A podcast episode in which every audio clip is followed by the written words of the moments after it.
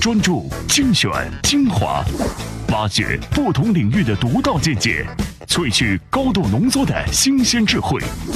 欢迎收听专栏精粹。专栏精粹，我是老彭。各位，今天我们继续来分享属于我们自己爱听的这些文章。不过之前老彭依旧要多啰嗦几句，这就是我们 Loud News 团队推出的全新服务——充电时间已经上线，而且呢，我们的试运营都已经做完了。各位如果想要了解一下这个节目，可以在您收听我们节目的收听平台里面搜索“充电时间”，就能够找到我们的节目。在里面，各位可以看到电商治愈系、TMT 创业者以及文化媒体人这三个频道，分别针对三个不同类型的人群，在他们的工作之余、上下班路上或者是健身的过程当中，为各位提供有营养、有价值、有意思的内容。好了，不啰嗦多了，来看看今天我们都会听一些什么。专栏精粹今日话题：首 Q 发力陌生人市场，醉翁之意不在酒。石头剪刀布没那么简单。谷歌广告收入因何表现不如预期？国产电影的机会，农村包围城市，垄断细分市。专栏精粹为独立思考的经营者服务。怎么样关注我们的微信公众号呢？您在微信内搜索“充电时间”，就可以找到加 V 的我们了。关注后赶紧开始每日签到，积分可以兑换礼品哦。最近各位有没有看到新更新的手机 QQ 里面多了一个新的功能，是类似于微信的附近的人，而且它做的就是陌生人交友。难道是陌陌在美国上市，给腾讯、给马化腾又带来了什么压力吗？手 Q 发力陌生人市场，到底意欲何为呢？专栏文章：首 Q 发力陌生人市场的醉翁之意是什么？作者：IT 观察家小马刀。新版首 Q 中有一些新的变更，比如附近入口的统一，在推播栏中选择动态，点选附近入口，能看到附近人的列表、附近的群、活动、约会和热聊。这样做的好处是什么呢？其实最直接的好处就是把泛社交入口统一了，提升用户对附近内容功能的整体参与程度，有利于拓展弱关系链，丰富 QQ 关系链，争取到更多的年轻用户，提升 QQ 大盘的用户量，或者说就是陌生人序列的社交属性价值得到提升。这一点也是腾讯在移动社交思维上的变更。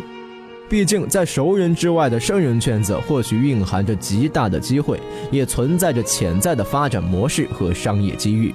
其实，包括其他服务商经营的来电通之类的应用，都是在打通陌生人产业链的潜在商业机会。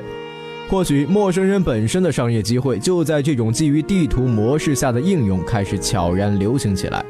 如果这种产业链真的可以搭建成功的话，对于传统互联网企业来说，是一次新的洗牌。因为在陌生人模式下的应用，并不强调本身的熟认，而是基于定位的一种临时勾兑。对年轻人来说，尤其是九零后群体来说，这或将成为一种新兴拓展娱乐消费应用的新场景模式。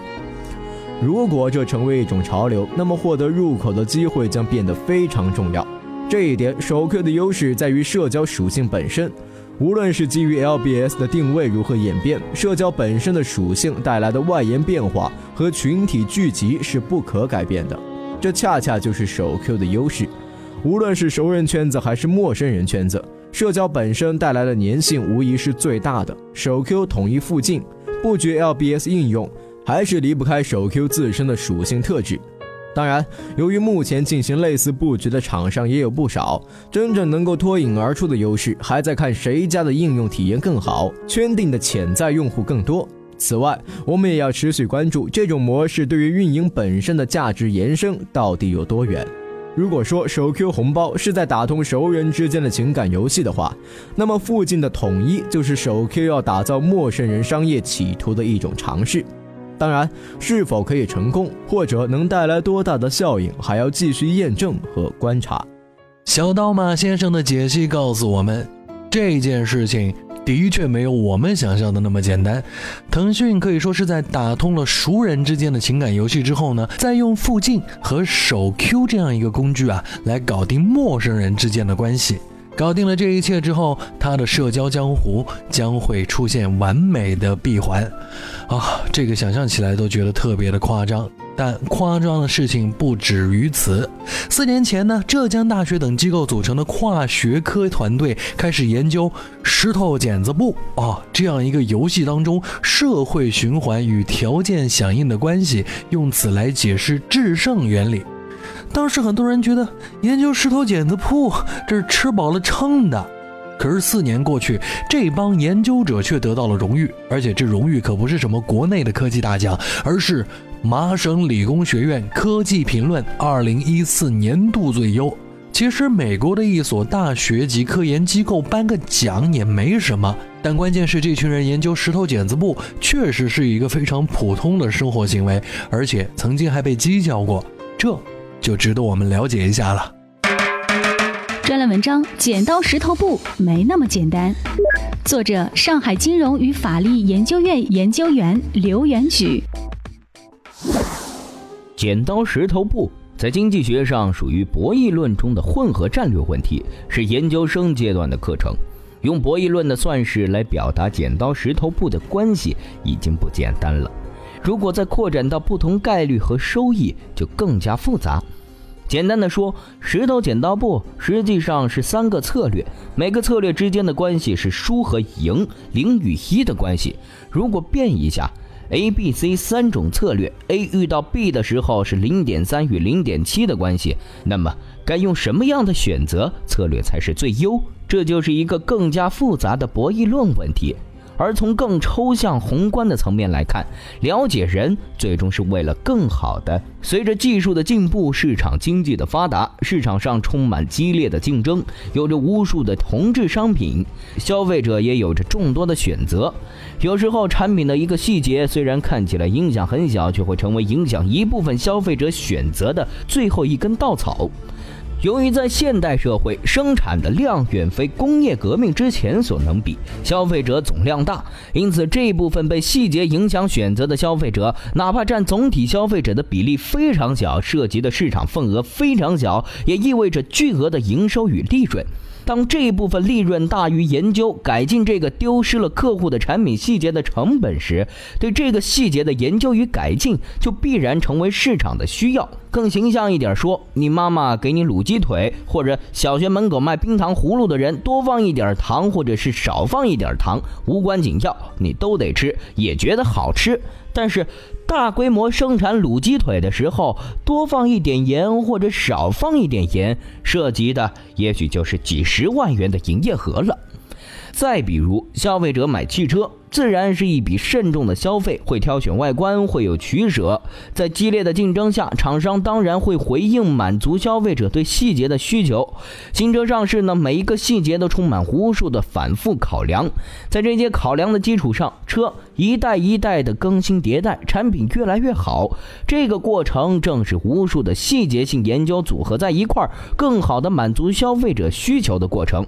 这正是市场的力量与伟大之处。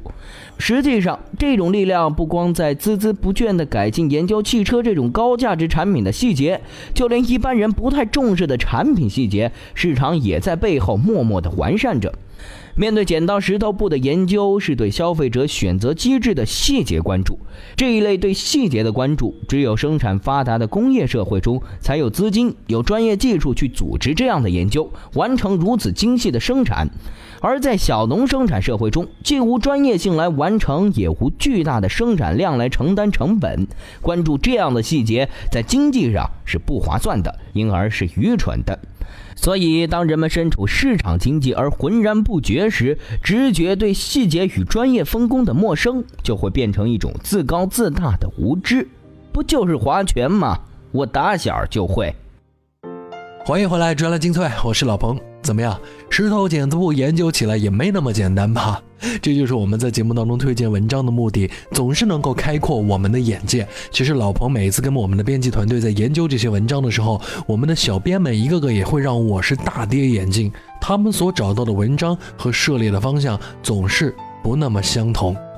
好了，我们继续来关注一下 TMT 领域的事情啊。谷歌的广告又开始出现问题了。搜索市场最重要的就是靠广告。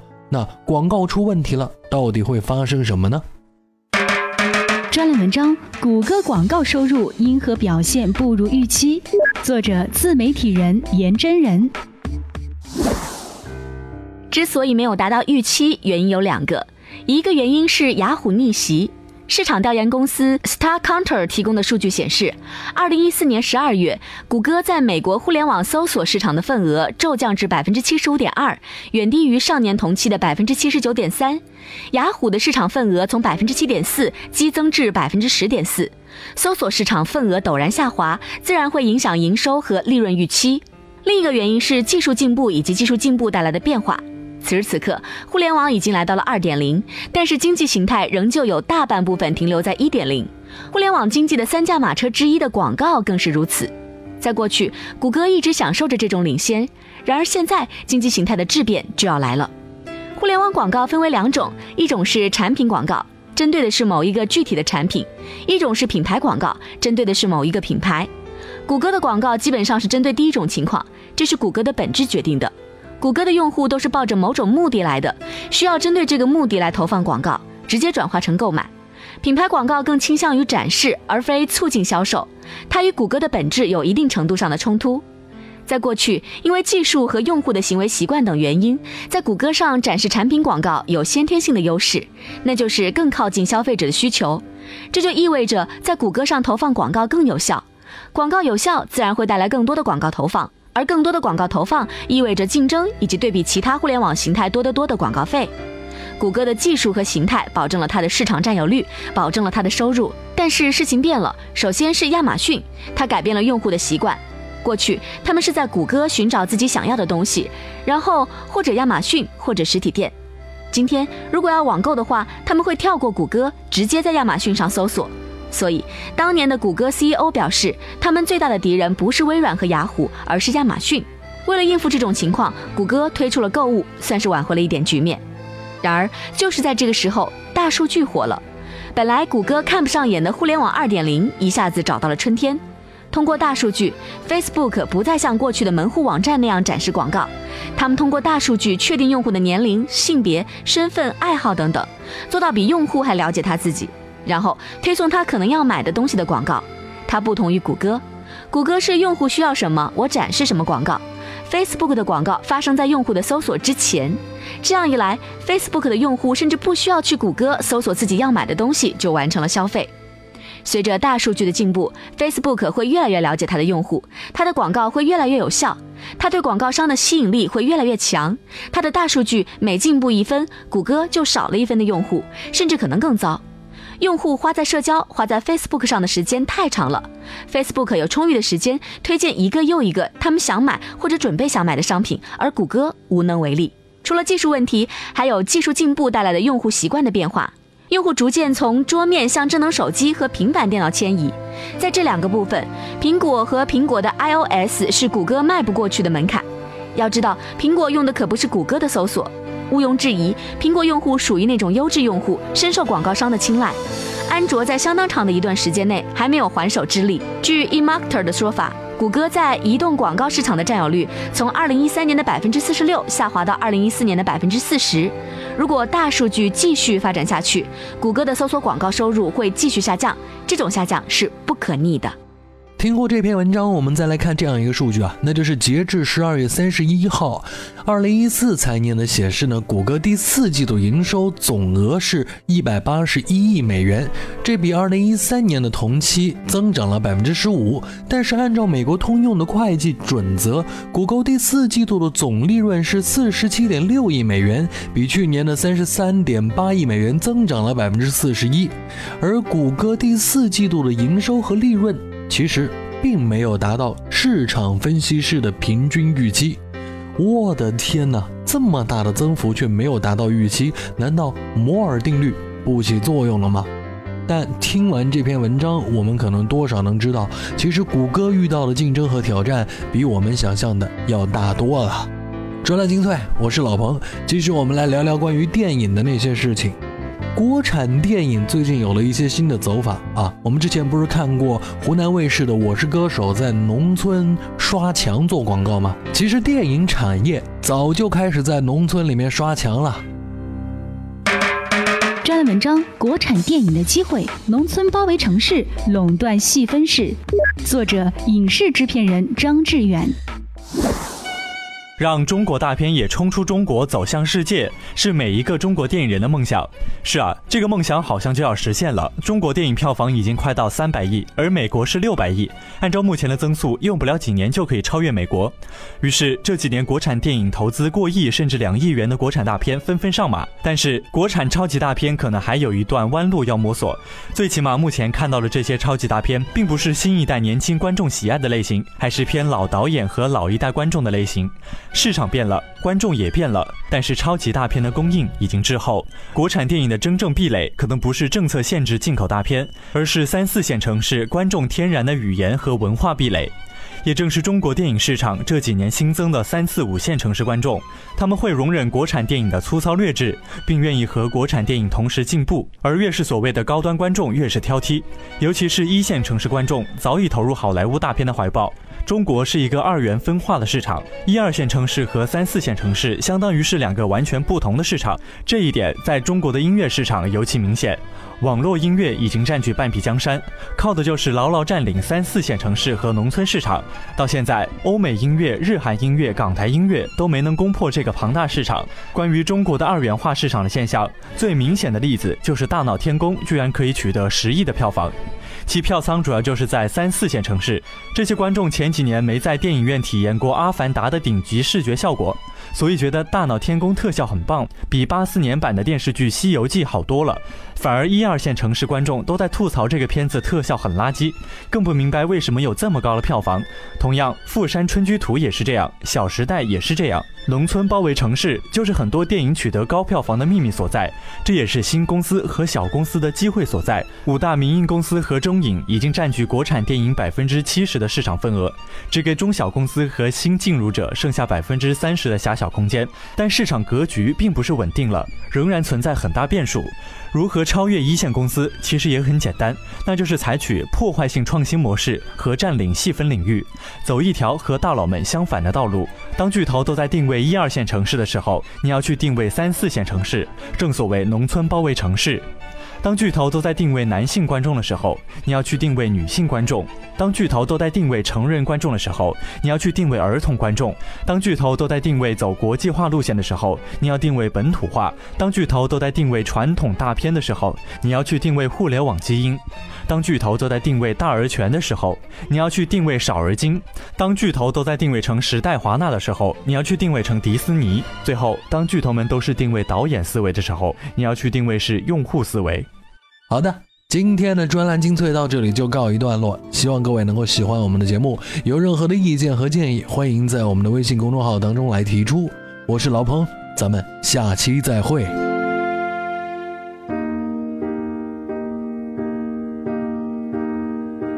Are you ready for the time of your life? It's time to stand up and fight.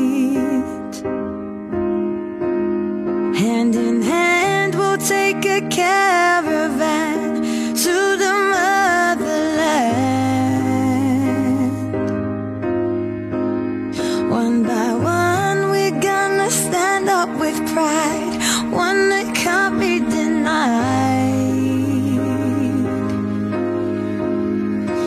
Now the children of the world can see there's a better